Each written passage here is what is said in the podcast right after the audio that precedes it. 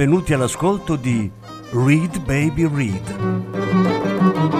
un programma di reading letterario radiofonico a cura di Franco Ventimiglia e Claudio Desser.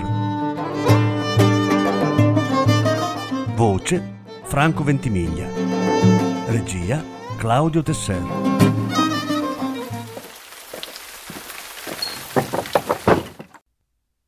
Quattro brani dal libro L'agenda ritrovata. Sette racconti per Paolo Borsellino. Carlo Lucarelli hanno ucciso l'uomo ragno. Seconda parte. Valentina mise in pausa la segreteria. Non perché il monologo non le interessasse, anzi, ma perché era tornata a casa di corsa per una pipì urgente, lasciando l'amica al suo shopping Poteva anche andare in un bar, ma le serviva una scusa per mollarla. E stava per volare in bagno quando aveva visto la lucina rossa della segreteria e la curiosità era stata più forte. Fece prestissimo, senza neanche asciugarsi, e tornò al monologo del collega. Io no che non m'annoio, non m'annoio. Ecco, senti adesso, perché così sarebbe una bella storia di tangenti, di quelle che vanno tanto di moda ora, e magari se la piglia anche il pool di Di Pietro. Ma c'è un'altra cosa che mi fa pensare. La ditta di Modena ha anche una controllata a Bologna, il cui titolare è un certo ingegner Negroni, più bolognese della mortadella. Sua figlia, però, ha sposato un giovanotto di Catania, che ha una ditta di movimento terra che si è presa un bel po' di subappalti nel suddetto giro del cemento. Ora, detto così, soltanto perché il giovanotto è siciliano, potrebbe suonare un po' leghista. E io, per carità, mai. Però sai di chi ha nipote il nostro tizio? Di chi? disse Valentina, perché il collega aveva fatto una pausa a quel punto, come se si aspettasse che l'avrebbe chiesto. Di casa Martina. Don Raffaele, quello della famiglia di Cosa Nostra, insomma. Altra pausa Valentina però non disse niente. Vabbè, senti, tesoro mio, ci vediamo lunedì e andiamo dal procuratore. O oh, se vuoi venire da me anche domani mattina per discutere su come possiamo fare a tenercela noi senza farcela fregare da Bologna l'inchiesta, ah, sei la benvenuta. Ma un po' sul tardino, eh? Perché questa sera ho un programmino interessante che spero mi farà fare molto ma molto tardi. Ciao Valentina Mela Verde. Ah no, come ti chiamavano? Ciao bambina. Questo però era successo in tarda mattinata. La vera cosa importante era accaduta la notte, quando il collega era volato giù dal terrazzo del suo appartamento al quinto piano. Si ipotizzava in seguito a un litigio avuto con una persona sconosciuta incontrata in un locale quella sera. Il TG regionale usò apposta quell'espressione neutra omettendo di dire anche che il locale era affiliato all'Arcigay, perché si trattava di un magistrato della procura, anche se sarebbe finito su tutti i giornali già dalle edizioni del giorno dopo. A quel punto, però, Valentina aveva preso una settimana delle ferie che le spettavano da tempo ed era già in macchina, in viaggio per Bologna.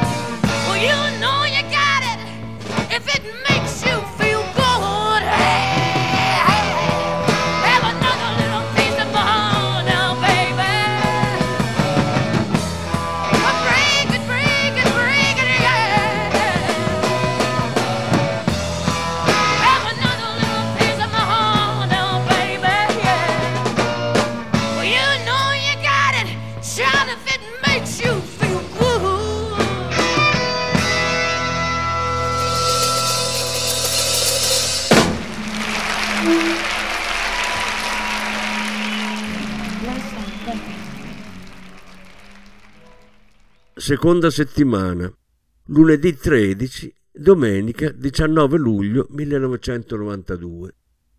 C'erano due persone che voleva vedere a Bologna. Una era il suo professore di diritto all'università, quello con cui si era laureata, quello che le aveva messo in testa fin dall'inizio l'idea di entrare nella magistratura. Lo sapeva che era ammalato, ma quando lo vide seduto sulla poltrona all'ombra di una tenda pesante davanti alla finestra aperta, gonfio di chemioterapia, le si strinse il cuore. Mafia e appalti, disse il professore. Mafia e appalti al nord. Non esiste la mafia al nord, ma non è vero. Lo so che non è vero, ma prova a dirlo e il nord insorge. Questa regione soprattutto. Se va avanti così se ne accorgerà, ma per adesso è ancora presto. Il professore sospirò appoggiando la fronte alla mano aperta. Valentina socchiuse la bocca per parlare, ma lui la fermò con l'altra mano perché voleva continuare. Le inchieste al nord colpiscono politica e finanza e se vanno al sud di solito è perché qualche ditta si è accordata con la mafia per lavorare, ha pagato il pizzo. Niente di più, fisiologia insomma. Come fai a lavorare al sud senza metterti a posto con qualcuno, come si dice? Sembra un peccato veniale. Altra pausa. Valentina attese, impaziente. Comunque di solito è un viaggio a senso unico. Quello di ritorno, i soldi della mafia al nord, invece, non è ancora stato esplorato. E non intendo il riciclaggio, le lavanderie di denaro, ma qualcosa di più, un vero e proprio radicamento. Infatti, disse Valentina, e avrebbe voluto aggiungere altro, ma di nuovo il professore alzò la mano. Sembrava gli costasse molta fatica farlo. Che cos'hai di concreto? Le fotocopie di un finanziere infedele e le intuizioni di un collega finocchio, peraltro tutti e due morti. E poi sei fuori giurisdizione e sei già finita al CSM una volta per, come l'hanno definita, gestione irregolare, mormorò Valentina. Ma il professore lo sapeva benissimo. Era solo grazie a lui che se l'era cavata con il trasferimento da Bologna a Como. Puoi passare le carte alla procura di qui. E poi? Poi probabilmente niente. Te l'ho detto, qui non sono ancora pronti e in questo momento si punta tutto sulle tangenti. Oppure c'è il procuratore aggiunto di Palermo, che tra le altre cose indaga su mafia e appalti. Lo conosci Paolo Borsellino? Certo che lo conosceva, non di persona, ma lo conosceva sì, Paolo Borsellino, ma certo. Chiamalo da parte mia. Mandagli le carte, anzi prendi un appuntamento e vacci. Raccontagli le intuizioni tue e del collega Finocchio morto. Magari gli serviranno. Due persone che voleva vedere. Una era il professore, l'altra era Sanna. Non l'aveva sentita entrare. Era passata da dietro, va bene, ma soprattutto c'era la musica alta che usciva da una radiolina sullo scaffale. With the light out, it's less dangerous. Graffiava la voce di Kurt Cobain. Sanna trasalì quando vide Valentina sulla porta dell'ambulatorio. Solo un momento, poi ricominciò a lavarsi le mani sotto l'acqua del rubinetto che scivolava nello scarico in un rosso diluito. Sei passato al Grange? Ti facevo più tipo da Giorgio Gaber che da Nirvana. Leo Ferré, disse Sanna. Gaber va benissimo, ma il mio preferito è Leo Ferré. Ho acceso la radio perché il ragazzo a cui ho tolto i pallini dal sedere strillava troppo. C'era un foglio di carta raggrinzita accanto al lavello, pieno di minuscoli pallini di piombo, ancora un po' insanguinati. Sanna finì di accartocciarlo e lo gettò in un bidone. Un incidente di caccia? Diciamo così. Però non credo che il tipo avesse la licenza di sparare agli zingari, anche se rubano.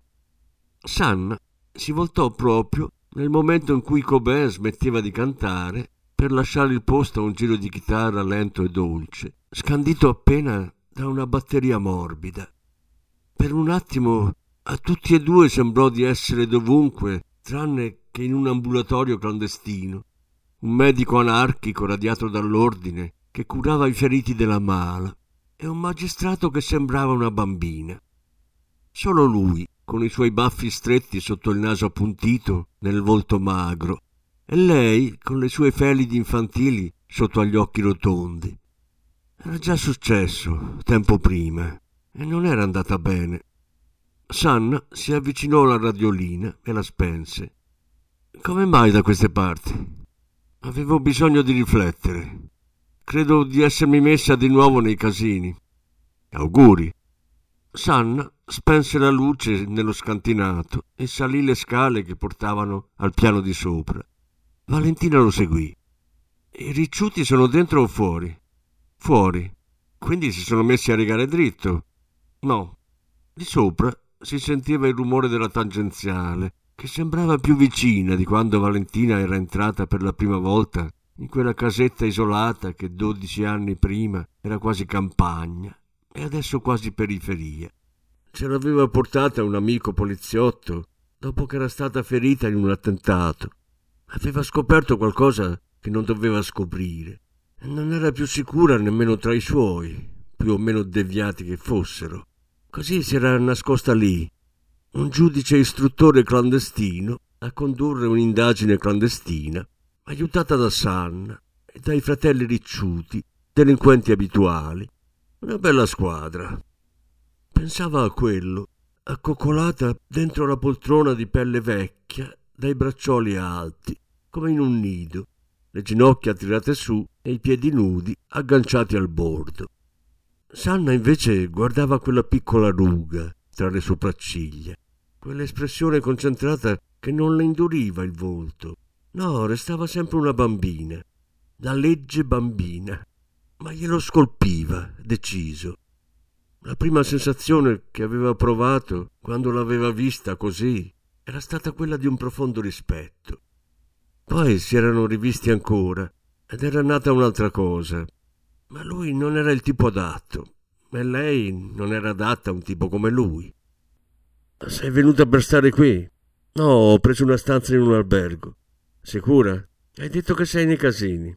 Alberghetto piccolo, fuori mano. Sono al Doria. Era un albergo di puttane una volta. Valentina si strinse nelle spalle.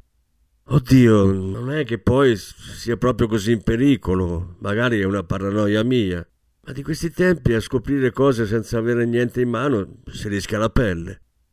Di questi tempi? Sanna si sedette sul divano con un bicchiere di pastis che si era appena fatto. Lo porse a Valentina, ma solo per un secondo, perché sapeva che non beveva. Immerse le labbra nel liquido biancastro di acqua e pernod, poi le fece schioccare.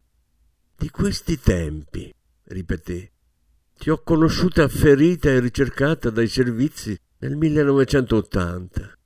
Me lo ricordo, perché qualche giorno dopo saltò per aria la stazione. Di questi tempi, dici? Sono sempre questi tempi. Succhiò un altro sorso di pastis, cercando di non guardarla per sembrare più naturale.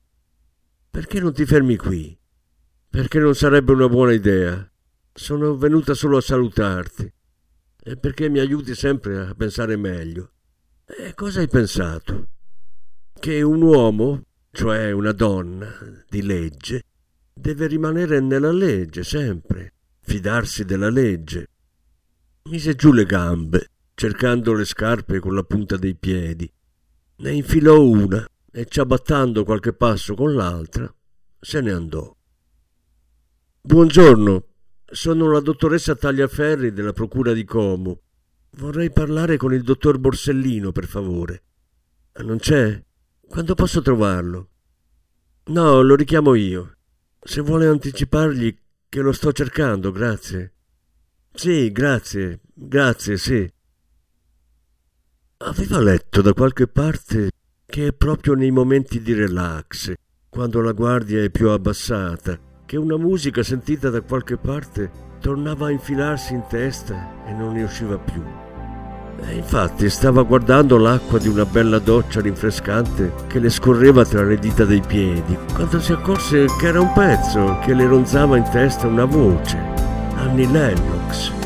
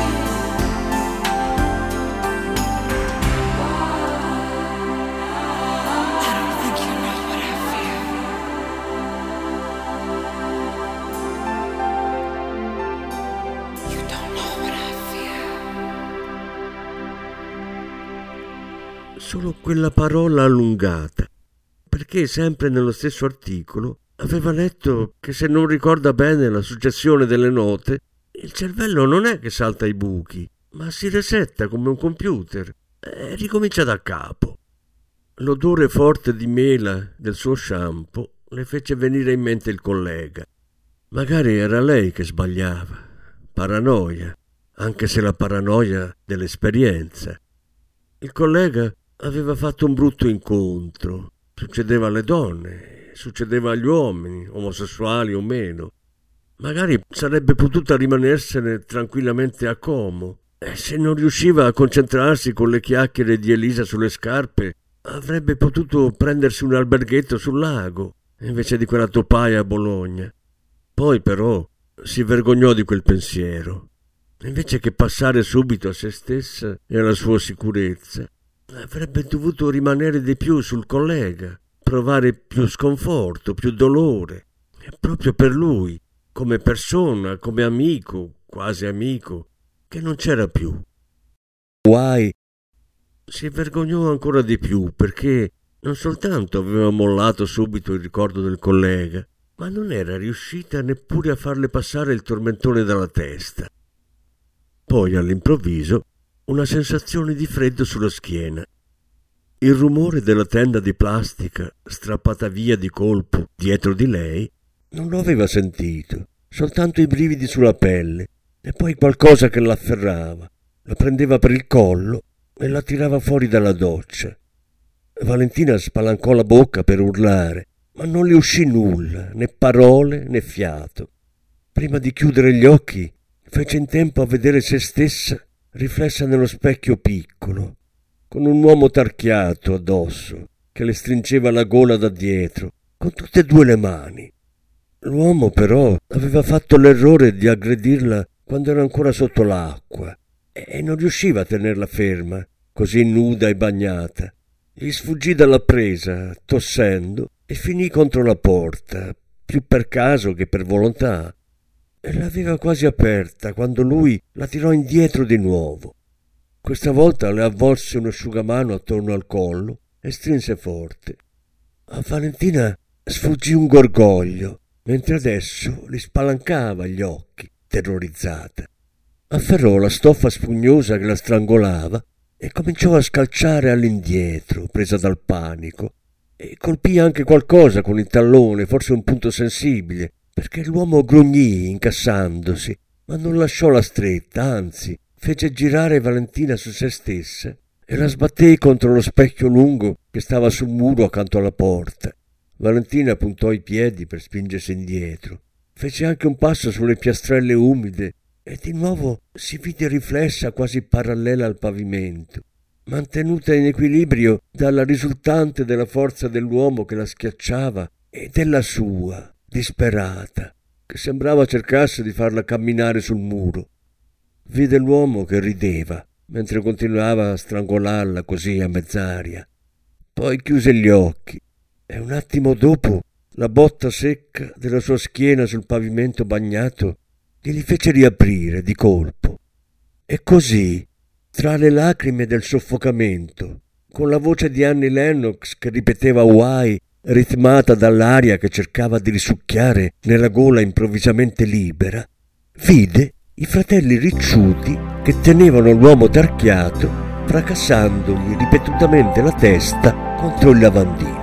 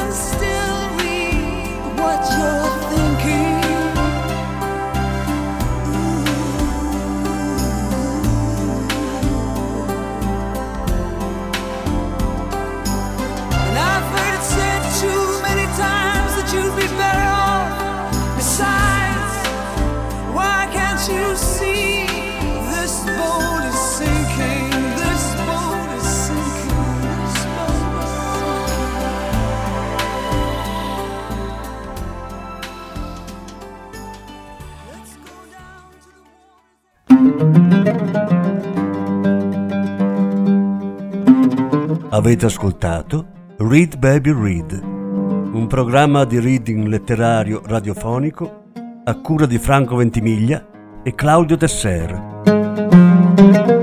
Grazie per l'ascolto, alla prossima settimana.